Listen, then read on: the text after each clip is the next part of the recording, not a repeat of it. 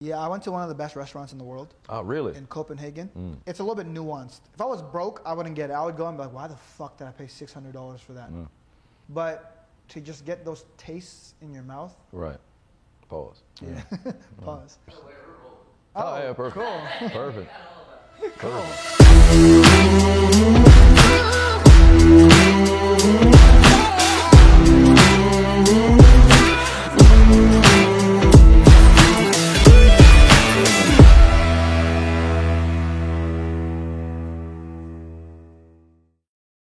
Ladies and gentlemen, I am the diligent, vigilant, meticulous, sagacious, conscientious, analytical, methodical individual, the chisel of the Adonis. But of course, you already knew that. This is a serial entrepreneur, the Filipino Prince Tycoon, Rene Lacotte. And we are, this is assiduous. David's face when you're doing the entire thing, he's just so entertained.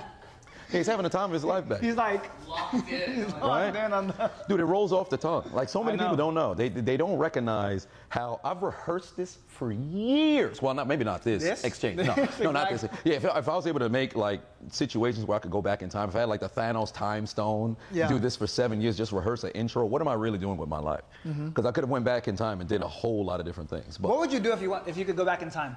Like just for, cause I think about it, I'm like, yo, if I could restart my life, I wouldn't want to restart from like five, cause I'm like, that's mm-hmm. too fucking long. Then I have to go through like, Right. Imagine being an adult in like mm-hmm. uh, first grade, fucking weird. But if I could restart my time, I've had a, a time stone to just go back in time, I would literally go back to like 10th grade. Mm. Cause that's like the ultimate peak. That's when like you start becoming a man almost. For me, that's when Right. my growth spurt hit, my voice changed. And like I think about it, I'm like, yo, knowing what I know now, 10 you imagine like going back 10 years in the past or 12 years in the past? At this point i'd be worth like a billion dollars. I'd be a billionaire. I would have gotten like so much pussy right. like when i was 18 just knowing what i know now. Mm-hmm. and then on top of that like i could just right a lot of my wrongs. Because at some point like let's say i did go back i wouldn't even want to get pussy because i already had it technically Right. just not in that life. I don't know what that would be considered but Well, I don't I don't know if that works though. I don't know if that works though. Because if you go back in time, do you unfuck the people that you fuck? Because how does how does that work? Because if you're in a situation where it's like, all right, I slept with this amount of people. Now you go back to virginity. Do you just you have in your mind the experiences, or does that get erased as well? Because if you go back knowing what you know, do you know and So experience everything? technically you have the memory of fucking someone Okay. but not you haven't actually done it. So then it's a fantasy at that point. You're no different than an incel when you go back. Eh. You're pretty much the same. what did you mean same? if you know, you know. Okay, that's a good point. See that that, that kind of you, you can't unfuck who you fuck. But then if you do unfuck who you fuck, you no longer have the experience, so now it's just fantasy. True. So you your experience Okay, now but- becomes porn. But that, It's like virtual porn. You so okay, but why does it matter if you know you did it? Well, do you know that you did? Well, t- technically, if you went back, then you'd have the consciousness you that you actually 100% experienced it. That you did it, but Okay. Hmm. technically didn't do it. I'm not gonna lie though. I understand where you're coming from Right. because for me, like, I think there's been some girls where I'm like, Shh, I did that. You know, Right. You, feel a sense of pride. You're like, did that. Obviously, I don't talk about it too much because it's kind of like douchey. But like, Yeah. Mm-hmm. I know, and because I actually did it in this life, I feel cool about it. Right. But if you were to go back in time, you might know, but you didn't actually do it. It's different because, like, can you Mm-hmm. have be prideful for something you actually didn't do in the real objective reality? It's Mm-hmm. a good question. And then you also have the shameful portion of it because there's some experiences where it's like, yeah, that was great. And then there's other experiences where, like, oh shit, that was terrible. Yeah. Like you wish you could have took that back, but now you take that back and you also take back the good ones as well. So it's a blessing and a curse. Well, so funny enough, I actually look at my life like this because I look at my life now, and the guys I'm I was coming up with, Mm-hmm. these guys are fucking ten times richer than me. Because I fell under the Justin Bieber trap. I started making money. First thing I did, fly girls out, Yep. Mm-hmm. travel, blow all my money, right? These guys had a little bit of a, a saner mind, and they saved their money. So they had a long-term plan. They you just kind of was just in the situation. Yeah, Okay. 100%. But then I look at our lives now, right? And they live in fucking places six times bigger than mine. Their Mm-hmm. penthouses are way nicer. They have Ferraris, Lamborghinis, Rolls Royces. And I think about it and I'm like, I would not change a thing. Mm-hmm. I look at my life, I look at their life.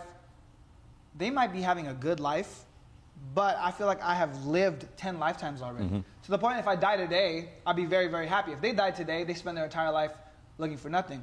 I think there's a delicate balance. If I was, if I spent all of it and I was homeless, that's a different story. But I'm still living in a penthouse. I still got a good life. I have like a very balanced uh, aspect of my life, so I have no complaints about that. Like, Okay. I, am super happy about it. And you know what's interesting about that? I'm happy that you said that because it's it's like when people think when you get older you get wiser, but wisdom doesn't only come with age; it comes with experience.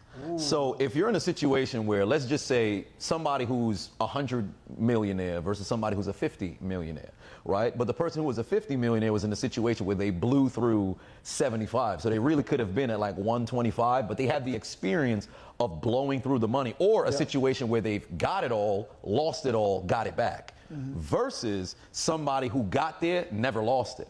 Although the person who never lost it has a captivating story, especially in America, people are going to be much more, or I should just say the West as a whole, more people will be much more interested in the person who had it, lost it, got it back. Yep. Because on average, people are going to get something, lose it, and get it back.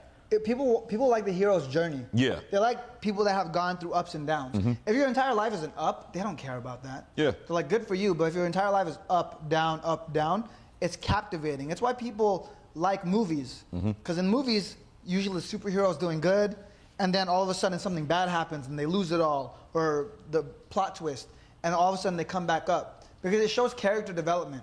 Mm-hmm. Right? When you look at Justin Bieber, Justin Bieber is a great example of this. He was a, rock star and then he went a little crazy, Yeah, started spitting on people. started peeing on people, yeah, yeah, that too. and then came back up and now he's a man of Christ. Right? So, It's so he peed on story. people. He peed on people and then turned to Christ. Why didn't R. Kelly do that? like he just he just kept peeing on people. That- yeah. I mean, I feel like religion's an easy cop out for anyone. That is Like, true. You could do anything. I could fucking say some sexist shit, Mm-hmm. but then turn to God all of a sudden and everything's erased. Because religion, they typically have that. It's like uh, you're always forgiven for your sins Right. as soon as you move to it. So I don't know. I feel like it's an easy cop out. It is because you know it's it's there's, it's very vague. I think Mm-hmm. because of course you have to live that life in order to truly be forgiven. Yeah. But I think it's somewhat been watered down. Like there's there's a lot of prosperity preaching stuff like that going on now, where people legitimately you go to church or whatever, they say, oh well, it doesn't matter what it is that you did, you'll be forgiven for your sins or whatever the case may be. You could have mur- murdered somebody on Saturday, came in on Sunday, you leave Sunday afternoon service feeling as if you're sanctified, you're holy, you're going to prison, you well not prison, but you're going to you're going to heaven. You should be in prison, but you're going to heaven, right? But it, it, in my mind, I always thought about like those serial killers, if on their deathbed or right after they get caught, like you're about to get the the uh, lethal injection, you're on your way to you know to the afterlife, right, or the upper room, whatever they or lower room in their case. And if you just say, oh, well, you know, God, forgive me for all my sins, you know, I'm going to be a Christian, I give my life to you or whatever, most people who aren't really in tune in the lifestyle of what anybody who's in religion is supposed to live, they would look at it like, well, if you just say you give your life to God, then you give your life to God Right. versus actually having to do the work. So it's the ultimate cop out because people will say, oh, man, I'm religious or I'm spiritual. But are you really? And see- And my thoughts on that, right? Like, there's the term soldier of God, which I love.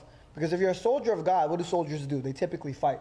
Yeah. So, as a soldier of God, when I look at people like that, let's say serial killer, right? Mm-hmm. I know Jeffrey Dahmer, he got murdered in his prison cell, Yeah. right? Is that someone doing God's work? Is that a soldier of God, the guy who, who took out Jeffrey Dahmer? Mm-hmm. Because people might look at him and be like, no, like, you're not supposed to do that. But at the end of the day, if he took someone out that was bad for the world, isn't he a net positive for the, the universe, for the balance of the world? Isn't that almost like he's working through God by doing that? I would say yes, because think about it in like the Bible, and, and especially in the Bible, where you have a bunch of people who will, you're pretty much going to war, you're going to battle in God's name. Yeah. So I think there's a percentage of violence that has to come with it. That's why there's some people who will vehemently defend. Like somebody could say something outlandish about Christianity, say something outlandish about Islam, say something mm-hmm. outlandish about anything, and there are people who are ready to go to war to defend their religion, right? So I think usually, especially like thou shalt not kill or whatever, I think that comes with certain parameters to where that should happen. Like if it's some premeditated, out of nowhere, Yeah. sporadic sort of situation, then I think you're wilding. But if it's within the parameters of the religion, I think maybe you could get you know, get by with it. I think there's there's different sort of things because I'm not heavily religious. Well, so I looked at I looked there was something I saw on the internet and it talked about how there's a difference between murder and killing. Right. Because the Bible, if you translate it back to Aramaic or whatever it was written in, Mm-hmm. it wasn't "Thou shalt not kill." It was "Thou shalt not murder." Right. And murder and kill have two different connotations. Killing is just killing. Murder is unjustified killing. Mm-hmm. So if it's a justified killing, it doesn't necessarily even go against those like Ten Commandments because it was "Thou shalt not murder." So if if it's a justified, and, I, and again, this is where it gets subjective because who am I to say what's justified, what's not justified? Right. But if it's justified, like if someone breaks into my house, right, and I shoot them and they die, is like, am I going to hell for that? I really hope not because I feel like I was protecting my family. I was doing what I needed to do. So I don't know. I think there's a lot of gray area, and it gets a little bit confusing. Yeah, because you know what's funny about that? I remember when I was a kid, and I was always the person who asked ridiculous questions because I always figured as if, if I keep asking questions, I de- uh, you know dig deeper into whatever it is that somebody's talking about. I'll at least try to get the perspective that I need. So I'd always wonder, like, all right, let's just say there's some axe murderer running around the church, and they're just taking people out left and right. What's the solution in this situation? If, Yeah. if nobody tries to intervene physically to eradicate and eviscerate the individual trying to axe murder people, what the hell are you You're gonna eviscerate them? eviscerate to a permanent end? That's such a violent word. Like Oh, it, it's because you got to meet the violence with the violence, even if it's verbally. so you said eradicate and eviscerate. Eradicate and eviscerate the threat. We can't just try to pray away Could this you person. imagine if it was uh, like you know there's like the death penalty? If it was called the evisceration penalty. Oh, boy, like nobody would do crime. Nobody would commit crime. Because death in itself, it's it's it's it's you know it's, there's a totality to it, right? death is like poetic. Exactly, death, and like, you oh. use you use de- the word death and dead kind of is in circulation on a daily basis. Right. Eviscerate. Jesus. Some, like it sounds aggressive. I'm going to eviscerate you, eradicate you, something like that. It's like, oh wait a minute, this guy's a, a psycho. But if there was an axe murderer running around the church, just taking people down, and somebody then goes and you know nullifies the threat, neutralize the threat, something of that nature, you'd be like, oh wow, praise God, this person stopped them. Yeah. But if there's no violent portion to it. It's like, oh God, would somebody stop this? Per-? Well, who's the somebody? Somebody's going to have to do it in God's name and take the person out. Like, think about it like this. I'll, this is going to be a crazy example, but think Oh about it my like this. Let's just say Jeffrey Dahmer was a good guy. He ate people for good. So if you had somebody who's an axe murderer, breaks into people's houses, Jeffrey Dahmer then, you know, starts eating this individual. Now, granted, he had a process of how he would eat people, right? He would start, he'd drug you or whatever, possibly have sex with you, whether you were awake or not, and then he would dismember you and then consume, you know, your heart or whatever the case was. What if he did it in reverse, right? So he did it on in the na- in the nature of good. Well, if he ate you alive, that's something different. No, he, But- so wait, wait, he didn't reverse. So he would, he would, you're alive. Yeah, he eat would your heart. Eat you, Right. And then chop you up, and then have sex with you, and then drug you out. Yeah, but then how does that happen? Do you section off the vagina? Or, or well, he was Yeah. homosexual. So would you do it all section off the asshole? Now you're just eating just the rectum. It's very weird. This is getting this is getting ridiculous. But but but let's just say let's just say Third episode, right. first YouTube strike. It's crazy. What, what if Jeffrey Dahmer was eating people for good?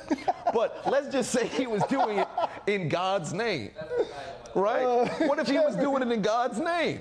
Like, could you? Would that be some sort of cop out for him? If he Yeah. was, if he was a warrior for good, he wasn't doing anything nefarious at all. He was just taking out people who was bad in this world, kind of like a uh, Dexter, yeah. sort of situation. The way I look at it too is with my with my relationship with God, my understanding of God, I think it's evolved throughout the days.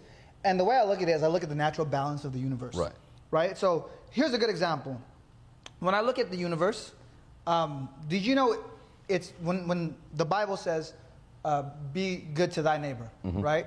When you look at the world, your chances for survival, and this is just a fact, your chances are- for survival are much better when you are nicer to people. 100%. So if you look at game theory, if you want to increase your chances of survival in, in the world, it's when you're nicer to people. That, that increases your chances. So it's congruent with the Bible. It says, Thou shalt love your neighbor. Because these two things, one is in the Bible, one is a fact of the universe, Mm-hmm. right? Objective reality. I can clearly see that that's good. That's something God would have wanted because God created the world. Uh, the Bible obviously has its has its opinion on God or its thoughts on God. So when I look at that, when something matches, that is what I can look at and say, you know what? That makes sense to me. That's something I want to follow. Another one is God created man in his image. I don't necessarily think that people are maybe maybe he was talking about the we're thinking too big, we're thinking two arms, two legs. Right. But it could be atoms, mm-hmm. right? Me, you, the sun, everything around us is created by the same it's the same composition. Yeah. Right? We're all like carbon based life forms. So the, me and you are made out of the same thing the sun is made out of. So for, for the Bible to say God is created or man was created in God's image, if you look small enough on a small enough scale, it makes sense as well. So that's how I try to make sense of the world, wor- world make sense of God, make sense of the universe, is just by looking at things like that.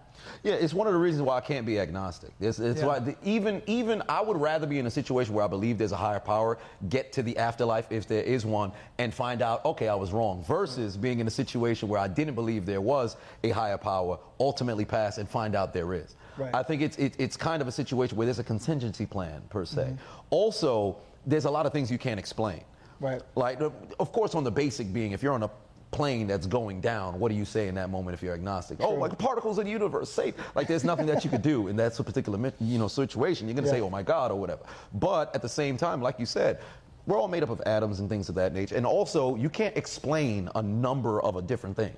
And I think it's one thing too, when you're blessed, I feel like I'm incredibly blessed. Right. It brings you closer to God. Mm-hmm. Because nothing else is going to explain this. I could take as much credit as I want for it, but at the end of the day, it almost feels like you're chosen. Because there's certain things in my life where, as much as I would love to say I worked really, really hard to get this, at the end of the day, I was lucky enough to be born in the United States. Right, hundred. I was lucky enough to do martial arts when I was a kid because it built discipline in me. Mm-hmm. You were lucky enough to do sports because it built discipline in you. So, it, it, as much as I would like to say it's all me, I would take all the credit. There are certain things that set me in the right direction, and because of that, it has led to me being incredibly successful. It's led to you being incredibly successful. and It's led to me living a good life. Do you think it's a philosophy, or maybe maybe maybe having the awareness to identify where the lessons are being taught that you have to carry forward? Because if you look at martial arts, you look at sports, you look at all of those different extracurricular activities that instill discipline. There's some people who can't seem to figure out the lesson in all of that is discipline. Yeah. So it always made me wonder perspective is different for everybody. But there's some people, and there, there's an ongoing, it's been for like years, this ongoing joke. There's people, the people who get it, get it, the people who don't, don't. Yeah. So it always made me wonder how do you identify the proper perspective? Because there's really no 100% this is the perspective you're supposed to have. Yeah. But how is it that when you're in moments where discipline is the, what the real lesson, the underlying lesson of everything is delayed gratification, discipline, consistency, how is it that some people are able to figure that out, other people don't? I think people always move towards the path of least resistance. Mm. So no matter what, people are going to choose the easiest way out. They're going to move to pleasure and move away from pain. Because even in marketing, one of the biggest tools in marketing, if I were to give someone something that would make them a million dollars today, just marketing psychology, marketing advice, it would be for any of your headlines, for any of your websites, for any of your product pages, you just want to double their pleasure and half their pain. Those two things. So I could say something as simple as make twice as much money with half the work. Hmm. Because the work is the pain, but making money is the pleasure. So by saying make twice as much money, I double the pleasure. With half as much work, I half the pain. And because of that, it automatically just converts better. Whether, no matter what it's, at- no matter what, if it's on a website, on a funnel, on uh, ad, like that is the core message you want to convey in any of your marketing materials. Anything you ever create, that is the message you want to have. And how did you come about identifying that? Well, so I think about it, right? When you look at the world, what are things that people get addicted to? Drugs, porn, um, I don't know, food, right? All of these vices and addictions people have, it's always some, some, something that brings you pleasure, right? When I eat, like, I feel fucking great, right? And there was a, something that says sugar is equally or more addictive than cocaine, right? Drugs, I've done drugs before. And when you do drugs, it releases chemicals in your brain that are pleasure, pleasure chemicals. So you might think like, oh, I have this pleasure, but it's just from the drugs. And same thing when you have sex, that's what happens, or, or porn in the same way. So the most addictive things is just a release of dopamine. It's pleasure. Right. Right. What are things that people avoid? Pain. They hate going to the gym. They avoid going to the gym because it's painful. They they don't like working because it's painful.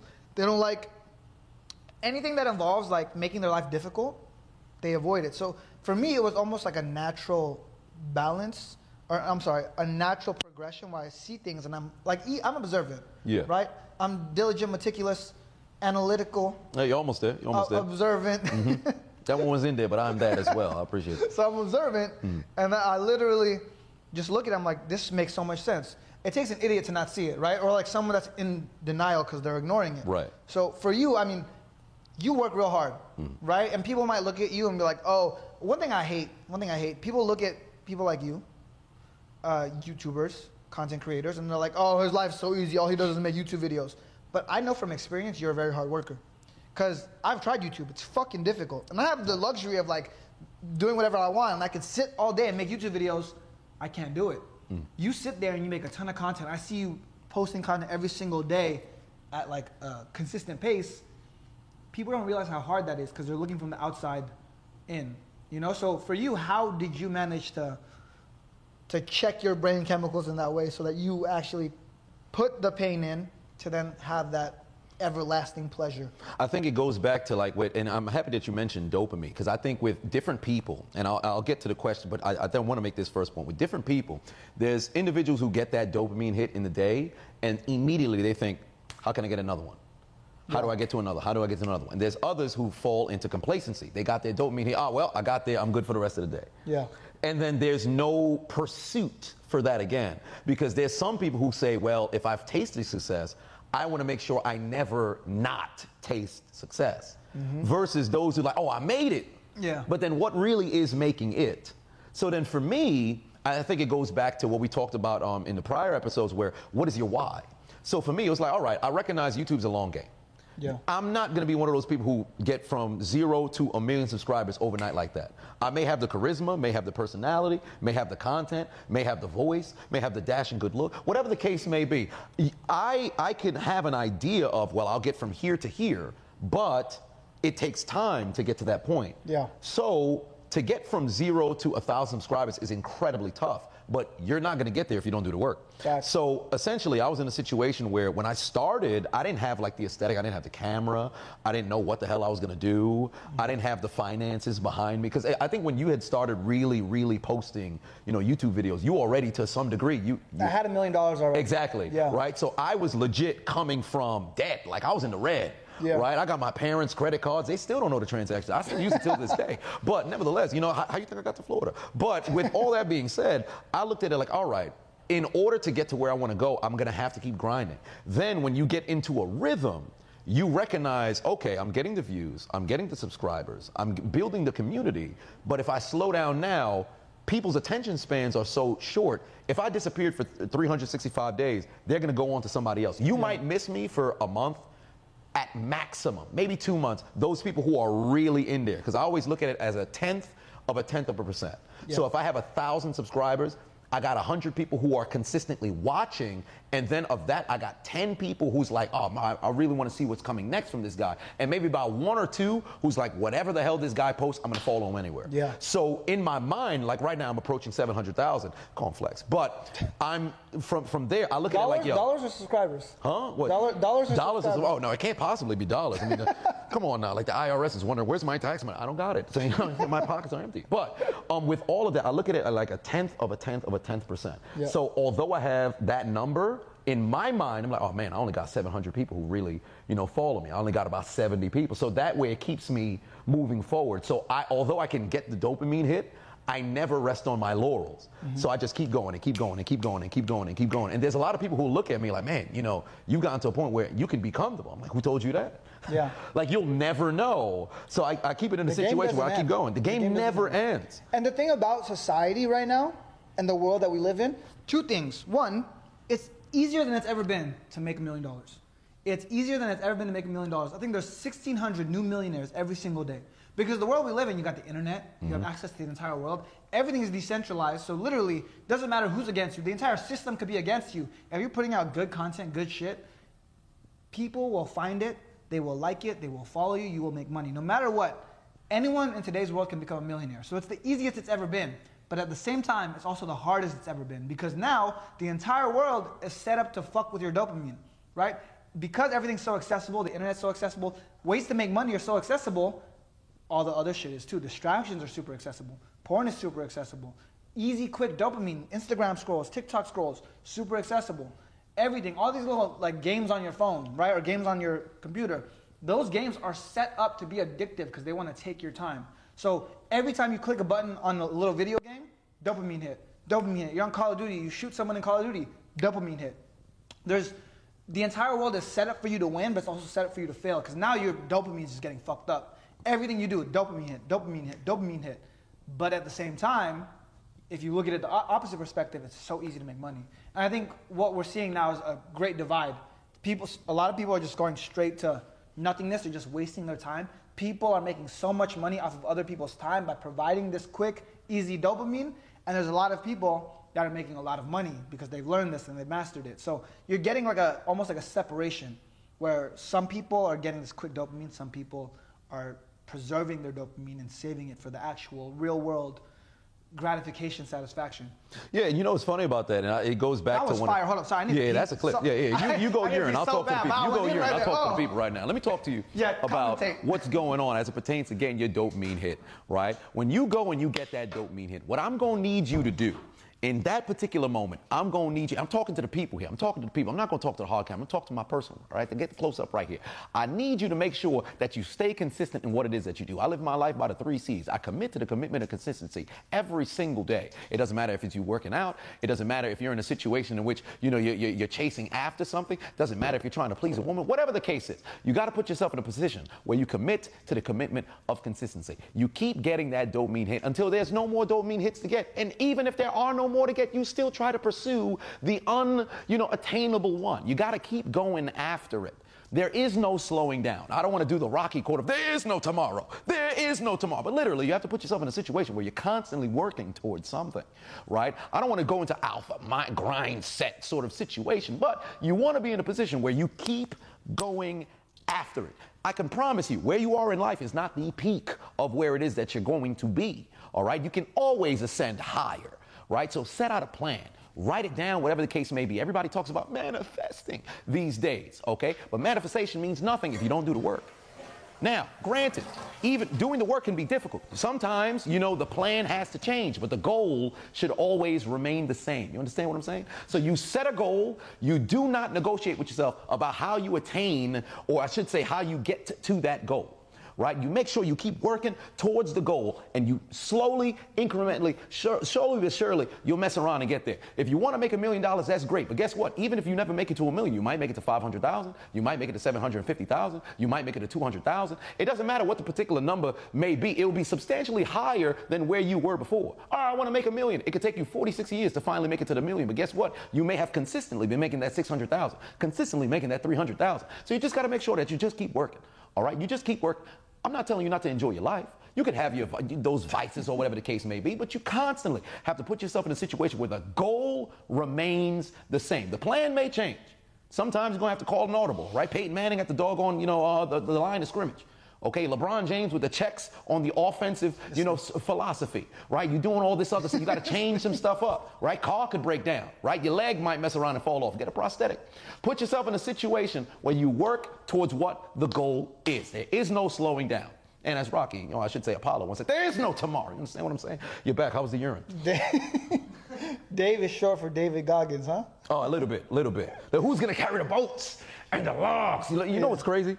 I saw that video for the first time maybe four weeks ago. Which video? Just for um, context. Wait, wait, okay. So David Goggins is in this gym, right? Apparently, they started recording when he was on his final set. Mm-hmm. He had done, I believe it was 95 reps. Don't quote me on it because I, I, remember I was looking in the comment section. Somebody mentioned. Yeah, it sounds like my so, one day. I usually yeah, do like 95. Yeah, yeah. It was yeah. like it was 95 pounds on like the incline or something like that. And I don't know how much reps he was doing prior, yeah. but then they're counting, and the dude is like drills out. He's like 22, 23, and David's just going right. It's like you don't know. They don't know me, son. I'm like, who are you talking to? You talking to the bar? Like nobody's nobody's here. Is there like an omnipresence? There's a ghost you know, some sort of homunculus, something like that that's in the background, right? So he's just, who's gonna carry the boats and the logs? And it was just in my mind. It just keeps running through my mind. So anytime I go to the gym, anytime I'm doing something randomly, who's gonna carry the boats? It's in the, it's in the back of my head. Well, no. So it's funny enough. I think those guys go to a dark place. And Yeah. he says, everyone says it. Kobe said he had to go to a mm-hmm. dark place. And once I, that, I kind of framed that in my head, every time I'm struggling with anything, I just have to go to a dark place. Right. And I get really angry. I think that anger is a great motivator. Oh, 100%. So when I'm working out and I'm tired, my arms are hurting, and I feel like putting weight down, I just start like getting angry because that anger will like I don't know what it does. It, it takes out it puts a beast Yeah. inside of you. So Yeah. no matter what, I could be sitting here I'm in front of my computer working on my laptop, and I want to quit. I want to lay down. I'm like, uh, uh fuck that. Mm-mm. I'm gonna fucking make the best fucking Shopify website I've ever seen in my life. right, right, legit. And I do the same thing in two different ways because I don't want to go the ominous route with how, how I prepare myself for people's deaths. Yeah. I go to an incredibly dark place. But then the same thing applies when I look at the fitness because I think to myself, like it's one of the reasons why I learned how to swim, right? I broke the mold. Black man can swim. Oh. So since that was the case, I went out. I thought to myself, I'm like, man, if I'm in a situation where the world, or primarily even states, whatever, there's, I, I don't know the percentage, but we're like covered by like 60, 70% water, whatever the case mm-hmm. is. So water to a certain degree, and it is a bit oxymoronic, but it's omnipresent. Water is everywhere, mm-hmm. right? So if I'm in a situation where I'm in a body of water, I cannot physically create a situation where I can escape, I'm fucked. So I think of the same thing regarding with physical fitness. If I can't hold up my body weight, let's just say there was a crazy tornado, um, hurricane, heavy winds or whatever, and now I fall off of a balcony, but I'm holding on, right? If I'm in a position where I can't hold up my own body weight, it's over. I want to at least create an opportunity, or I should say, create a scenario where I have a chance and I physically can get myself out of situations. So in my mind, whenever I'm working out, whenever I'm training, I think, yo, well, who's going to carry the boats? Well, I think, I think immediately, like, okay, I got to do all these push-ups because if I don't, well, guess what? I'm going to die. Yeah. So now all of a sudden I'm going and my arms could be ready to freak. They're trembling. Like Right. I, I look like I got like Parkinson's all the way up my arm. I got arthritis. It- It's craziness. But I'm keep. I'll keep going. I'll keep going until I can't physically do it anymore. Like you keep training until failure. And I think people who work out and they work out till failure on their own are in a different particular Yeah. kind of mind space. Yeah, I like something you said there because I think every guy does it, or at least I do it. I'm like, if I don't do these five, 50, 100 push ups, if I don't do these 100 push ups, my mom's gonna die. Right. And I think about that, I'm like, fuck. And I'm like, mm-hmm. push myself through it because that's what I think in my head. And I think when you do that, it almost forces you, you have to counter, like, no matter what, everything's always breaking down. It's the law of entropy in the universe. Things you don't focus on will break down. If you don't focus on your body, you are battling against the universe because the universe is breaking your body down every second. Every second you sit here not doing anything, you're slowly getting more and more out of shape, right? On a really micro level. So every second, one, two, three, four, five, I've gotten five seconds less in shape. So every second you spend not battling the universe, you're getting out of shape. So in order to do that, you have to put force into it. You have to say, I'm fucking stronger than the universe. You're gonna try to break my body down, I'm gonna try to build it up. And you have to apply that amount of force into doing anything. And normally you can force a lot of things. You can force yourself to become fucking famous. You can force yourself to become rich. You can force yourself to make money. You can force yourself to get into shape. If your mind is strong enough, your force of will can shape reality around you. That's why people quit. A lot of people quit because they, they can't seem to find that force to push forward. And that's one of the biggest problems I have with the plus size community, with, with, situations like that, right? Because you got to recognize boy. how much of an inconvenience you being so incredibly large is. Like, granted, it's not an issue if you're slightly overweight, right? Because you got to understand, this is not this is not towards individuals who just so happen to have thyroid. you happen to be right, right. Like, like, this, this, I'm very passionate about it, and I could talk about it because my brother's fat. All right, is that like the cop out my friend's black? Let me be racist. so since that's the case, right, my brother is morbidly obese, right? I'm helping him lose some weight. He's down Yeah. about like 53 pounds right now, so that's great. Cool, you know, unchiseled Adonis. That's what I call him. So with the plus size community, the biggest problem that I have with it is you have individuals who are literally they look like they're melting. You ever seen the Pokemon Muk? That where, Yeah. where it's just you- you're just a huge blob. You look like yeah. chewed piece of gum. Yeah. And here you are at this size. Everything where you your entire size is an inconvenience to your life and other individuals. You can't find clothes because they don't even have the fabric You can't to create you can't them. get on you flights. can't you can't get on flights or when you go on flights, you have to fly first class by circumstance, not because you was actually interested in flying first class. Or you have to buy three seats in the row. There was somebody who went viral on, I think it was TikTok, something like that, talking about, hey, you know, maybe these flights they need to make bigger chairs or something like that. I'm like, man, may, maybe you might want to consider losing a bit of weight. And then to the individuals who just so happen to have thyroid thyroids or if you're handicapped, I understand that. But are you actively trying to counteract that? Like if you're in a situation where you're constantly gaining weight, what are you trying to do to Well, mitigate? the thing is, even with thyroid, right? Because I, I met a girl with thyroid, and Mm-hmm. she was really going ham. She was running marathons. I can't even run a marathon, Mm-hmm. and this girl's bigger than me. She's running a marathon. But the thing is, she wasn't like like she didn't look like a chewed up piece of gum. She didn't Right. look like a pile of goo. Right. She was like bigger, but it was like I was like I can see you working out a lot, and you fit in a plane seat, right? She was a little bit bigger, but she fit in a plane seat Right.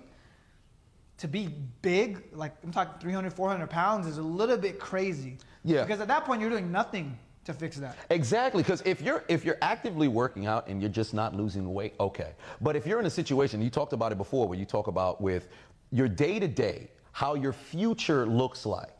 Because the one thing that pops in my mind is, when I'm older, let's just say I happen to have children, grandchildren, will I be the grandparent who can play with your children? Yep. Will I be well? Not that kind of play, but you know, we're, we're hanging, you know, actually have the family, the family, yeah, no, no R. Kelly sort of situation, no Jeffrey Dahmer, you know, people who out there, John Wayne Gacy, nobody wants to have situations like that, right? But I want to be the elder who's still mobile. Right. Like whenever you see, and I find this so funny on social media, when you see like it's a 80 year old, 70 year old, 60 year old, 50 year old who looks absolutely amazing. And people are like, oh my God, I can't believe how you look this young at that age. What did you do? I took care of myself. Yeah. Could you imagine that? You drank your, uh, you drank water, you exercised, you took care of yourself. There's people who just started working out at 50, look absolutely amazing at 70, and then people will look at the seven-year-old, wow, that seven-year-old looks better than I do, and I'm in my 20s. Well, why is that? Yeah. Do you have And no shame? The craziest part is there's a level of resistance that's so low. Like when you're that big, when you're 300, 400 pounds, it is not hard to lose weight. Like it's so easy. But at some point, you hit a wall where it gets harder. Like for me, right now, I'm in pretty good shape, but it's hard for me to really like get super chiseled mm-hmm. because I, I've hit that level of resistance where it gets harder. And this applies to everything in life. You look at money. I like to talk about money, fitness, love a lot because for the most part, the same rules apply to all of them. It's laws of the universe. But when it comes to money, same thing. It's so easy to make 100 grand.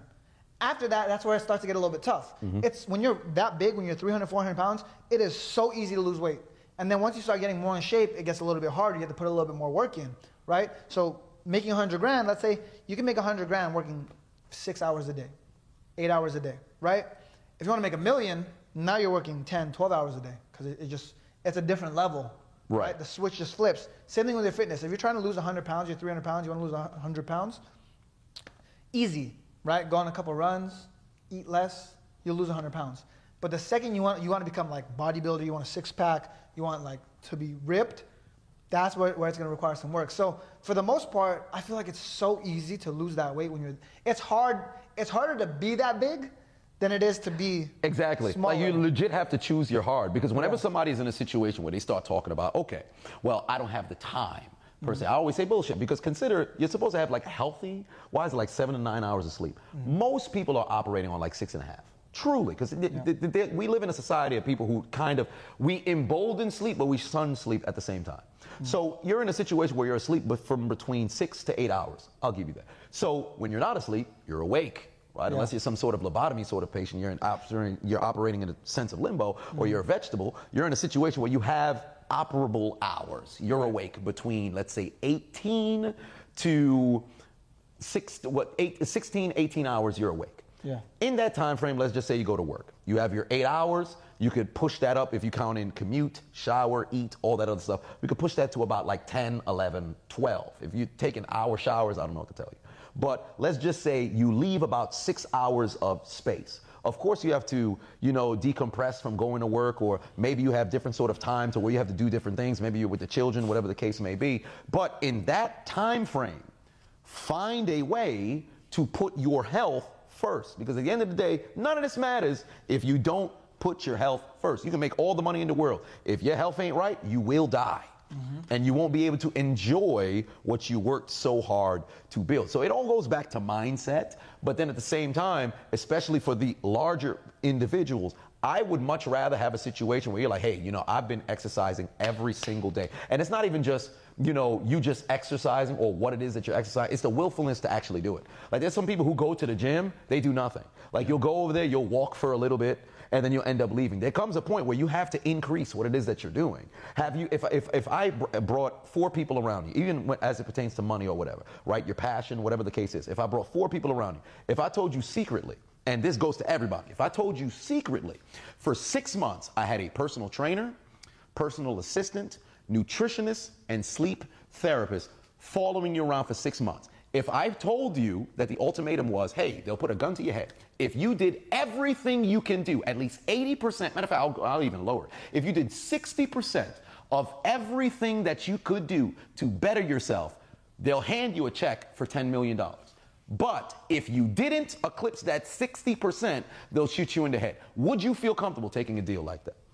Most people would say no. Mm-hmm. So that there's four nutritionist, personal trainer, personal assistant, sleep, you know, therapist or sleep professional. Yeah. If you didn't do everything in your power, at least 60%, because obviously nobody's gonna be at 100%, and you freaking, you know, optimize every single minute of your day. Yeah. 60% of your day throughout months, years, whatever the case is, over the course of the last six months, because most people will say, I did everything I could. Did you really?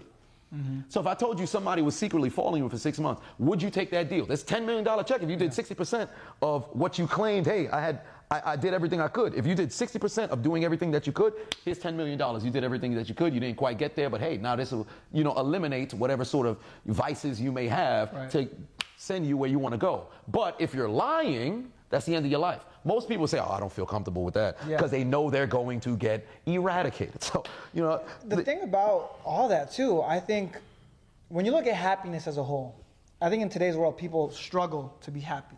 Mm. When you look at depression, depression statistics, everyone's depressed nowadays, right? And again, going back to the world that we live in, I think there's there's three facets to happiness, and you can correct me if I'm wrong or even if you disagree. But I think it's the health component, how you feel on a daily basis, because it, it, does affect your mood. Uh, I think fit people are a lot happier than people that are obese. Uh, it's the financial component, right? Fitness, finances, make sure you have money to pay your bills, and that's whether you have love in your life. Because all of these things work in parallel. You can be depressed if one of these parts of your life is lacking. If you're out of shape, broke, and have no love in your life, which typically they all coincide, you're not going to have any happiness. But let's say uh, you're fit, you have money, but you have no love in your life. Those are right. the sad rich guys.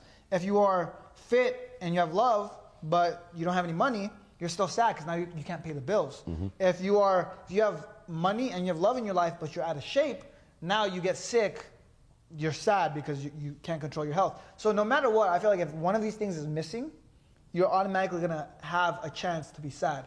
But I have never met a person with that was in shape, had money, and had love in their life where they say, "Oh, I'm depressed." Right? Or even if there is, that's like the very, very few. Like it's a super outlier. Yeah, super right? outlier. And those are those stories of like these tragic stories where he had everything. Why did? Why was he depressed? Why did he kill himself? But for the most part, people that have those three things, they're happy.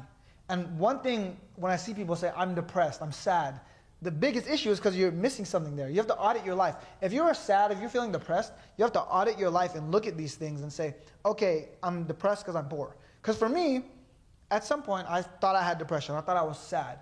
But then when I audited my life, it was because I wasn't in good shape, right? I, was, I wasn't fat, but I wasn't like in shape either.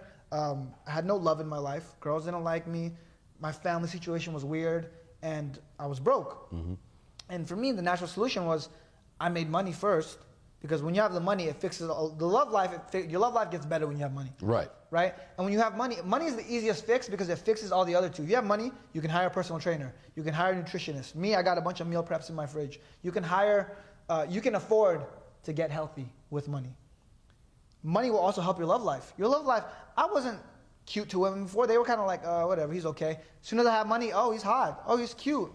All of a sudden, right? But yeah. it's the money that does that. So I think one of the biggest things, if you want to fix your depression, fix your sadness, and obviously this is not a be-all cure. I, I don't think it's the medicine the doctor gives you. Because right. now it's like they'll give you a prescription and be like, oh, you're depressed, here's some medicine, yep. don't be depressed. That's fake. It's temporary. That's like temporary satisfaction for, it's a band-aid on a big pro- bigger problem. If you want to cure depression, you have to audit your life and get your finances in order, get in shape, and fill your life with love, whether it's family, whether it's romantic love, just any sort of love, all of that. Um, that's kind of what you want to do if you want to be happier. I agree 110%. Because the thing with medication, it becomes a point where you have this dependency. Yeah. Where, okay, I hand you this pill, this pill's gonna make you feel good. Mm-hmm. Now you operate in a system where you won't feel good without this pill. I always tell people you're all that you need. Yeah. You have the solution. You just got to find it. Mm-hmm. So, with the audit of your life, first thing you have to do is take accountability for everything. Even if you did nothing wrong to get everything yourself in this everything is your fault. Mm-hmm. Everything is your fault. Everything is a, your fault. It could be a product of the decision that you made with somebody else that now became a domino effect that led to you finding yourself where you are. So you have to first say, all right, it's my fault for where I'm at. Then you try to identify what the problem is, because for every problem, there's a solution. For every cause, there's an effect. Right? So, in order to fix the problem, you have to first find the problem. And this is where it's most difficult. Because a lot of times you have to either go to that dark place, revisit, you know, incredible trauma, but you have to figure out where did it come from.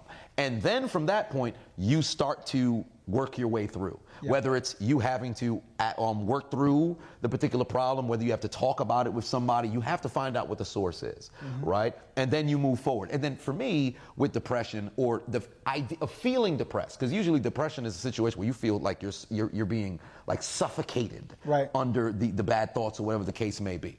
But if you're able to find, I talk about this all the time. I'll, I'll keep it brief because we talked about it before. But any little piece of happiness, if you find joy at any point in the day or whatever, the same way that you can project depression and mm-hmm. depressing feelings or depressive thoughts to where if you have a shit morning that now gets projected into a shit afternoon, take that same little bit of joy, even if it's five minutes, you project that five minutes into 30 minutes, project that 30 into an hour. Slowly but surely, you become a happier person. It's a mental trick. And I tell people this because I think people misconstrue what we're talking about and they say, oh, you don't understand what my life is like. You don't understand what my sadness is like. And I agree, I don't. I don't. If, it's hard to speak on your behalf. But here's one thing I can say you can change stuff. It's okay to feel, I don't want people thinking it's not okay to feel sad. It is 100% okay to feel sad, but you can't let that stop you from making changes in your life. If you want to get, like, if you want to be sad, that's fine, but at least get rich, get in shape, find some love in your life, and see if that fixes it. That's worth. If I was sad, I don't know. For me, the first thing I would try to do is figure out how to get unsad. And if there's three obvious solutions, I'm gonna try my best to fix all three of those before I start to seek help or go to a doctor, look for alternative medicine. Right? I would solve these three things in my life to see if that was the the cause of it. Because for the most part, people just want a quick fix. Right. They want an easy fix because that fix is hard. Getting rich is a hard fix. Getting in shape is a hard fix. Getting love in your life is a hard fix. It's not an easy fix. So, yeah, I, I get where people are coming from. They're sad, but at the same time, are you sad because you don't want to do the fixes, or are you sad because of something else? And do, I, I always say, what's the alternative? What's the What is the alternative? If you're in a situation where you feel sad all day, you think people want to feel sad with you? People don't want to, like, you become toxic. Like, I know it's popular now, everybody calls things toxic. Yeah. But if you're a sad individual, you're going through some shit, because everybody goes through some shit. Most oftentimes, people feel like their shit is so much heavier than other people. Yeah. You'll be surprised how, oh man, my life sucks. You could have the worst story in the world. I can find you somebody else whose story is much worse, right? So the moment that you identify, man, life is shit, something's got to happen. Because what's the alternative? You want to Yeah. stay here or you want to go where you want to go? Do what you got to do. And I think as these people become so bad for everyone around them. Because at the end of the day, misery loves company. Yep. So when I look at the state of the world, state of social media, everyone's just commenting negative shit on social media. And if someone comments negative shit on your social media, guess what you do? You comment on someone else's. It's like a fucking disease. That's Mm-hmm. the real pandemic right there. They fucking. By the way, we could talk about COVID now on YouTube. So I don't Oh, yeah. fuck anymore. Yeah. But that's the real pandemic right there. It's all this fucking negativity. I think that's more harmful than anything else because someone someone's sad with their life. What do they try to do? They don't want to be alone in their sadness, so they try to bring someone else down because they look at someone else that's happy. They're like, "Fuck, why are they happy? Why am I sad? That's not fair. I want them to be sad too." So they try to bring someone else down. Right. And if, if they bring someone else down, they feel a sense of accomplishment in their life, right? Because it makes them feel happier now that they're not alone in their sadness. Because misery loves company. So I see that all the time. I'm like, negativity is contagious. Right. And one negative person can- can affect other people.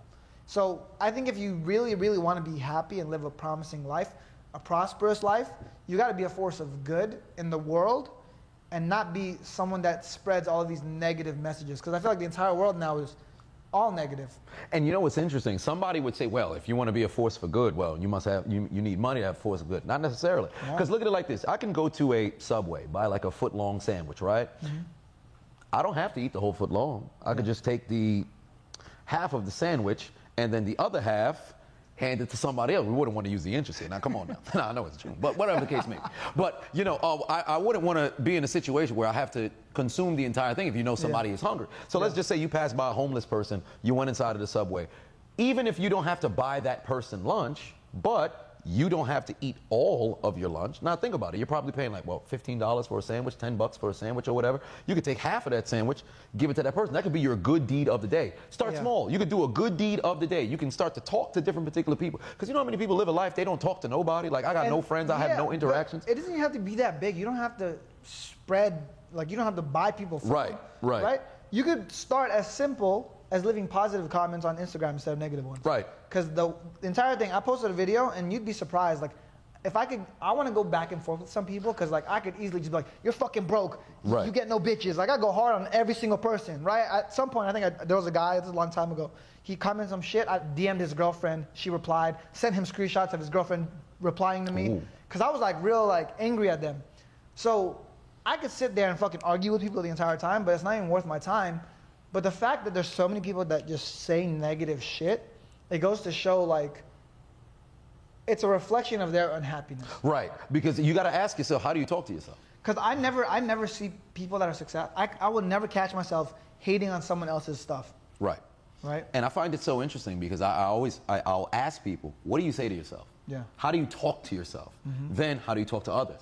It, it, and I tell anybody can do like a thoughtful audit of their, the, the way that they A speak. thoughtful audit. Thought it, a thoughtful audit on how you speak to yourself and speak to other people on a day-to-day basis. Mm-hmm. If you find yourself being more negative than positive, change that. Just change that. Just Yeah. switch it. Try the alternative.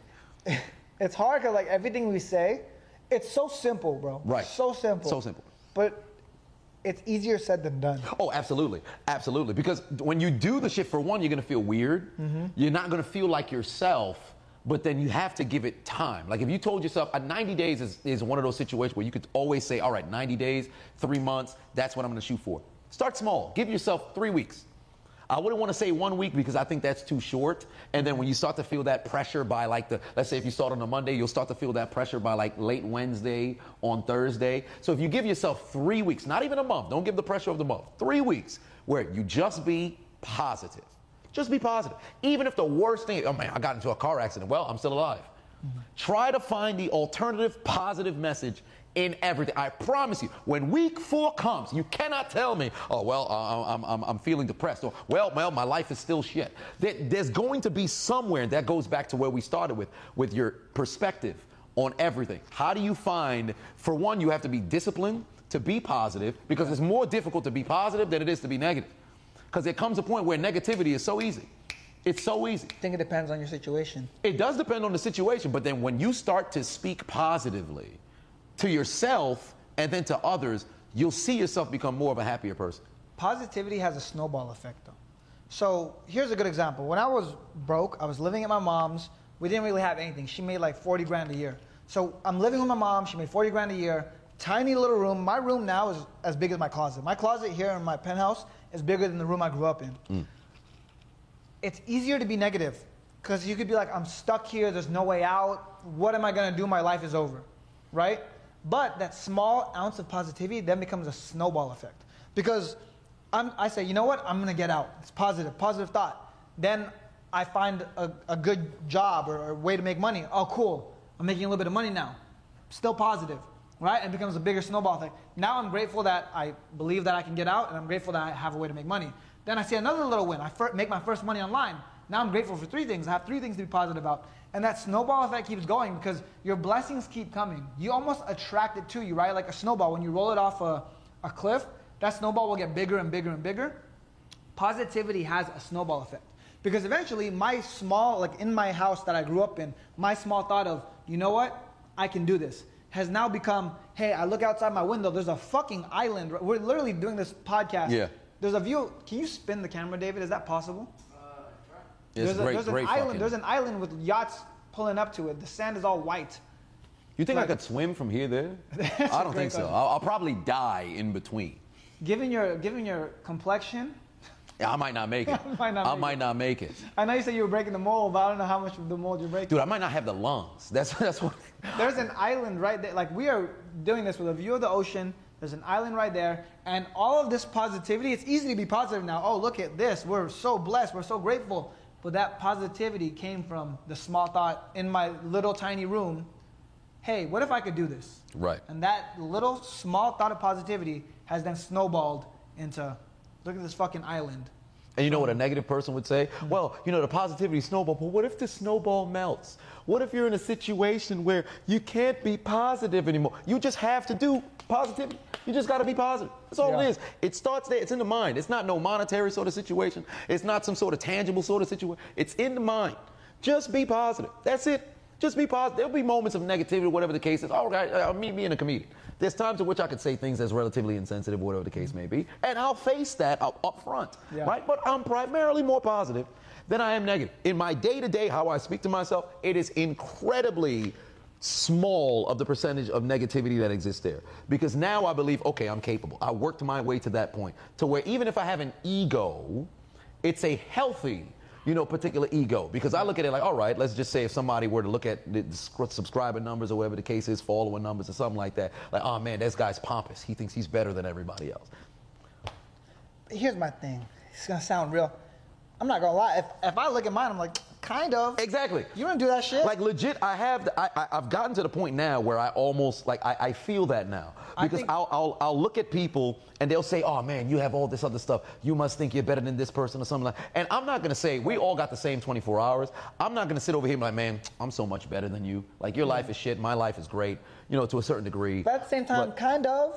because I had to work to get to this point. This is usually where people get oh, on. "Well, Why can't you just be humble? Why can't I understand that? I- I know- get it. But do you really?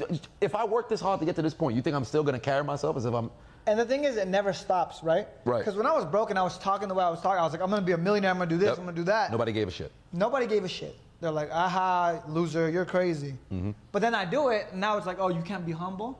And it's like, motherfucker, I told you two years ago I was gonna do this. So now you gotta live with it, right? You like, I ate the shit to be here. Right. So going back to it, so I, I've been looking at it and thinking, like, how far do you think that is? That swim.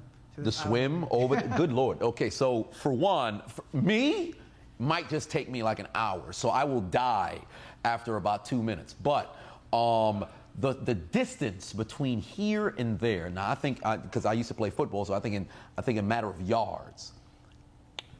Probably from here to there, I want to say five football fields, maybe. You think that's maybe, five Maybe like 500 Yeah. yards. Jesus. Okay. I want to say I may be off. I may be off. Yeah, I mean that's. Seems a little. I bit. think about it like this, right? Like, let's say, like, what if you just wake up there one day? No one's there. This is like land. All these buildings are gone. You're just on a desert island like that, and your job is to survive. Like, do you think you you make it? You think you make it out? I definitely think if I was life or death, it's easy. Oh yeah, yeah. I, I think I'd survive because for one, um, all the different yachts or jet skis that's passing by, I'm gonna get somebody's attention. No, no, no. But like, let's say all that stuff is gone. You're just Oh, if it's to swim on gone. that island. Well, for one, masturbation's not a question. I got to make sure that I'm I, and I'm not exhausted at any particular point. But if that's the case, I would on the daily see how far because I, I I I could swim I, for whatever reason I can't float. But I would have to run trial runs for the distance. So let's just say I would swim around the island so I'm not too far out. Smart. So then I can build up the endurance to get to where I have to get to. Then, on top of that, because for one, I, at the end of the day, it would have to be on me to save myself. But if I know there's civil, uh, um, civilization and, and people are alive out uh, um, elsewhere, I can also try to do something that would get attention. So if I try to like slowly build towards like a wildfire per se. I wouldn't try to get that on the first day because let's just say nobody is alive and I'm the only person. I just burnt down the trees, so now I have no oxygen. Now I'm in, ingesting, you know, the smoke. I'm having a bad time. So I would have to do little by little. So I would begin by, for one, making sure that physically I would be able to sustain the swim, you know, from there here. Then I would have to develop some sort of system to where I can now catch people's attention. And for food, I, I guess I'm vegan. I'm eating trees. I, I don't know. That is so funny. I asked you that question because, like, I thought you were gonna have a similar answer to me. You devised an entire plan of like, I'm gonna do this and this and this. Because for me, I was like, man, fuck that. I'm a, I'm a beast. I'm gonna just, I'll make it. I'm gonna just jump in the water, and swim that bitch. If I die, I die, right? I'm a motherfucking monster. You were like, you were like, so I will swim around the island, get a gauge of how it works, set a tree on fire, smoke signal. right, right. Because because my whole thing is, and since I was a kid, because this is where I was a lunatic, right? I'd walk into rooms, and I would identify three ways I can exit the room, right? If worse came to worse, and you know, a, a, a crisis were to break out, how do I escape? I what do I do, Yeah. right? So anytime there's a situation, I try to figure out what are three ways, just three ways I can go about what's going on. Like if I'm in a mirrorless wall, well, walls, no mirrors, one door sort of situation. What ways can I prevent, you know, the crisis? I think back to um, Resident Evil. I remember it was the first movie that I ever cried watching. I was like eight years old. I'm like, dude, this is ridiculous. Where um the um, I forget which character it was in, but they were in the room where the lasers were coming forward, and then I think the person got caught, and then their body like split into everything. I was losing. I ran to my mom's house. I slept. I slept on my grandmother's lap. I can't watch movies. I was like eight years old. I was losing my mind. So in that moment, I thought like, man, if I'm in something like that, what the hell can I do to try to avoid? If I see it's coming, this the only thing I can do is try to prolong the time period between me getting caught by the laser. If I try to go backwards, right? So that's one option. Two would be make it fast, jump right into it, and just die at that point, right? But if I'm in a situation like that, I need to find different ways to where I can get around Yeah. what's happening. So i- if I look at the island over there and there's no boats, there's it's just me over there. I need to one make sure that I can sustain making it over there. Two, if I can build some sort of signal, there's that. And then three, ultimately with food, I'd have to do something. So I, I guess I'd become like the I'd become the Jeffrey Dahmer of that island. you know, I'd, somebody's getting eaten. Let, don't let me find another human. It's so Protein, funny, baby. It's so funny you say that because I'm the same way. But like for me, it was always like when I would walk around anywhere and I see a group of guys, I'm like, yo, okay, so if these guys attack me right, Right. now, how would I do this? I was like, okay, so I would hit the biggest guy first, because then the rest of them probably like follow him. So if I Mm-hmm. if I hit him first, knock him out, the rest of the guys are gonna be like, oh shit, and I'm already in their head. Now, if you if a big group of guys attacks you and you just hit the biggest guy, you take him out, the rest of them are like, oh shit. Now they're all a little like weary. right. And now you won the psychological game, so now you can start like pressing forward. So I always think about that. Then like sometimes when group, groups of people are uh, approaching me, I'm like, could I take them? Could I not? Because then it'll affect the way I walk around them. If, Right. if there's like a group of guys, I'll be like, man, I'll take all you guys. Mm-hmm. All you motherfuckers are done. You better not look at me the wrong way. But let's say that one time there was a big group of Samoan guys. Oh, Big. it's already over. Yeah, Come and I look at them, I'm like, ooh, I need, I'm like, Bunch of the rock I'm like, I'm like this. I'm like, oh yeah, you need me to get out of the way? Okay. Yeah, those Samoa. I don't know what goes. The Isle of Samoa. I don't know what they got in the food over there. I've never seen a small Samoan. Yeah. I have never seen a small Samoan. That's the thing too. I like. I feel like I take. Listen, you you need at least four of your homies if you're gonna beat me up. I whoop. If there's three of you, like, I whoop you. But these Samoan guys, man, I don't know. It's Dude, like half a Samoan might. A Samoan child might just get me, bro. I was thinking about. it, I was like, even if I had a gun, like, how many bullets would I have to? That sounds real violent, but like, how many times would I have to shoot one of these Samoan? You know, okay, it's like you have to reload. Just look at it. You have it's to like taking out a. Mm-hmm. rhino. Like, like imagine a rhino is. I thought about that too. Imagine a rhino is charging you, and you got a gun. What is your gun gonna do against this rhino? You're not gonna stop it just by shooting it. Like it's gonna keep charging you. So I feel like it's the same with a Samoan. Like unless you hit him in the head, Yeah, like it, it's legitimate. It's, so legit. unless you hit him in the head, which is hard. Like I don't know if you ever shot a gun before, but like a head is a small target to be Oh, yeah. shooting. Oh, yeah. Especially if they're running at you, like mm-hmm. charging like like a rhino. Like you would have to empty the entire clip into them before they even went down, and even then, like if they got to you and just like tackled you, that's a concussion. Because that's the thing with these damn Samoans, man. They, are so they're, they're incredibly large, right? Because I remember when I watched um, what was the movie? It was Fast and Furious, but it was the um, Hobbs and Shaw, right? now The Rock, he's half Samoan, right? so He's he's like Samoan, he's half half of. Samoan, but he got to where he's at, right? So imagine a full Samoan, right? The Samoan's crazy. But there was a scene in the movie where he was holding the chain connected to a helicopter and then a car. You know, it's it's so outrageous and not humanly possible. But you were like, is he doing that? He's half Samoan. So a piece of me was watching the movie and said, that checks out. That makes sense. Because if I seen a platoon of Samoans walking alongside the aisle, if World War III were to break out and the Samoans and Tongans who are on the front, it's over. I feel comfortable. You could bring you could bring ships, warships, all kinds of nuclear bombs. I, I, we will survive behind the Samoans. I don't care what nobody. If you have Samoans and Tongans on the front line, you're good. Yeah, it's so funny because you know that rock, it wasn't CGI, he actually did that. Oh, really? See, I'm not surprised. I'm not surprised. But the fact that you believe it just says a lot. Dude, I was sitting there and legit, I'm like, this is outrageous, but it's The Rock. Big, yeah, big dude. And big Samoan, because my method, every, and I, I do the same thing. I'll be walking and I'll see a group of people. I'm like, dude, man, shit, can I? Can I beat them all up? Can I? Because I think every dude, to a certain degree, thinks like, man, if it was a, you know, I, I, I gotta save the universe. Yeah. It's me. I'm walking. I'm with my family. Somebody tries to attack us. How would I take everybody out? Right? You start thinking of all these different sort of movements that you'd I- have to go out so there I and thi- do. So I, I was like, I was fighting for a long time. I still like, I was at the boxing gym the other day. I think like exactly how I'm gonna move. I'm like, okay, he's gonna throw a punch. I'm gonna slip the punch. I'm gonna throw an uppercut. I'm, Right. I'm gonna jump back. I'm gonna hit him. Like I think exact details. I'm like, okay, here's what I'm gonna do. I'm ready for it. So you think exactly what you're Mm-hmm. Same gonna do? thing. I think exactly what it is that I'm going to do, but I, I rather than because everybody thinks I'm going to get the knockout. I don't go that route. what I do is because I know if you have to get the knockout, then you're in a situation where if you don't get the knockout, it's over. Yeah. So first thing I do is I'm going to attack your lower extremities because I'm going to make it seem as if I'm going to go and swing up top, but I'm immediately going for your knee. If I neutralize your knee, it's over. You're on one leg Oh, yeah. unless you're like. You walk up and you had a prosthetic that I thought was real, it's over at that point. Yeah. Like I kick off your leg and you start hopping because you're accustomed to this, I'm, I'm going to the upper room. It's over, right? but if I'm in a situation where I make it seem as if I'm going to swing on the first one, of course you got to go for the biggest guy first, right? Yeah, so you got to go for the biggest guy first. You find that per- I kick you straight in your kneecap, tear your ACL. You're on the ground. You're done because that pain right there, you're not going to get out of that. So then people are going to start worrying. Oh, my knees. Right? Unless I'm battling against like Megan Thee Stallion, that all- oh. there's no way. There's no way. And she's already got iron feet after getting shot. So whatever the case is, she's in a position where I can't, like if there was 16 Megan Thee Stallions, it's over for me. Yeah. Right? But if you have all of these different people who's approaching, you're like, man, how would I take this person out? I immediately go for the knees. Yeah. I'm gonna attack the knee, I'm gonna kick the knee in as much as I can, and people will be in a situation, because really think about it.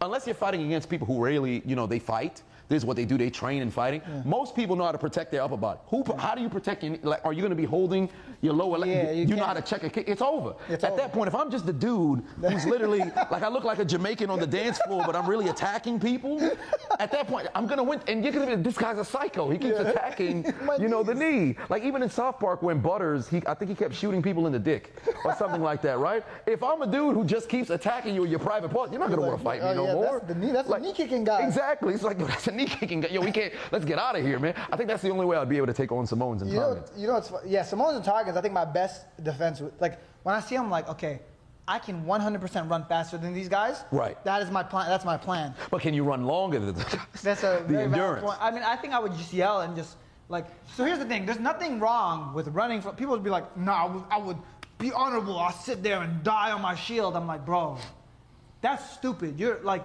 the chance of you, because I think about this. I see these guys that got thick necks. I'm like, even because I've knocked people out before. It's very satisfying. But I'm thinking, even if I get a direct hit, right? Dude. Slip, slip, open shot, boom, fully loaded punch. They're not going to sleep. They're going to eat that. It's gonna be like, Yeah. you know when a baby hits you, Yep. or Hasbulla when he hits people? It'll be like that. It'd be like, what? They would look at me Mm-hmm. And they- would, would, yeah. Mm-hmm. and it would make them angrier. So for me to sit there and like get jumped by five dudes, there's nothing honorable about that. That's stupid. I would just die. Right. Right? Right. And oh, this just popped in my mind. This is how you know I'm a lunatic. What if you fought against five masochistic Samoans? Oh, so so like you it. hit them and they like it. Like you hit them and there's like a satisfactory moan. Like you ever ate a good I steak? think I'm all you're like, "Mm, just- ah. Well, at that point, now, but but then now you're surrounded by Samoan seamen. oh, and they're, they're getting more turned on in the battle. Like this, this, this has since descended into something. But you, you got to consider, like you're fighting against these masochistic Samoans, thick necks. You're not gonna have a good time. you just enjoy it. Yeah, it's, there's nothing that you can do. Yeah. It's not, but, but it all goes back to trying to figure out, right?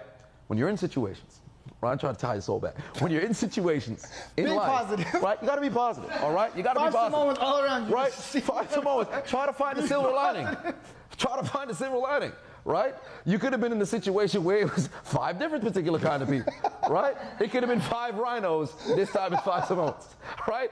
Just find the the, the, the, least what is the least barrier of entry, Yeah. something of that nature. Try to find the positivity in whatever it is that you go. I don't know how we can tie this together with battling Samoans, masochistic Samoans, but one way or another, you got to find a way to go and be positive. I guess we can leave it at that. 100%. Yeah. Cool, man. I, I think that's a good point to end it on. Right? Battling freaking This was, masochistic this was a good episode. I, I had a lot of fun with this. Good lord. Yeah, so you know it comes down to mindset, but um, we, we got we, we covered a lot. Five Samoans. It all comes Right. down to mindset. It comes down to it comes down to mindset. Well, the ma- masochistic Samoans, they, they're coming from something different, but one way or another. I have been the diligent, vigilant, meticulous, sagacious, conscientious, analytical, methodical individual, the chiseled Adonis. This is a serial entrepreneur, the Filipino Prince Tycoon, Rene Lacard. This is We Are Assiduous. Assiduous. Yee! That was a good one.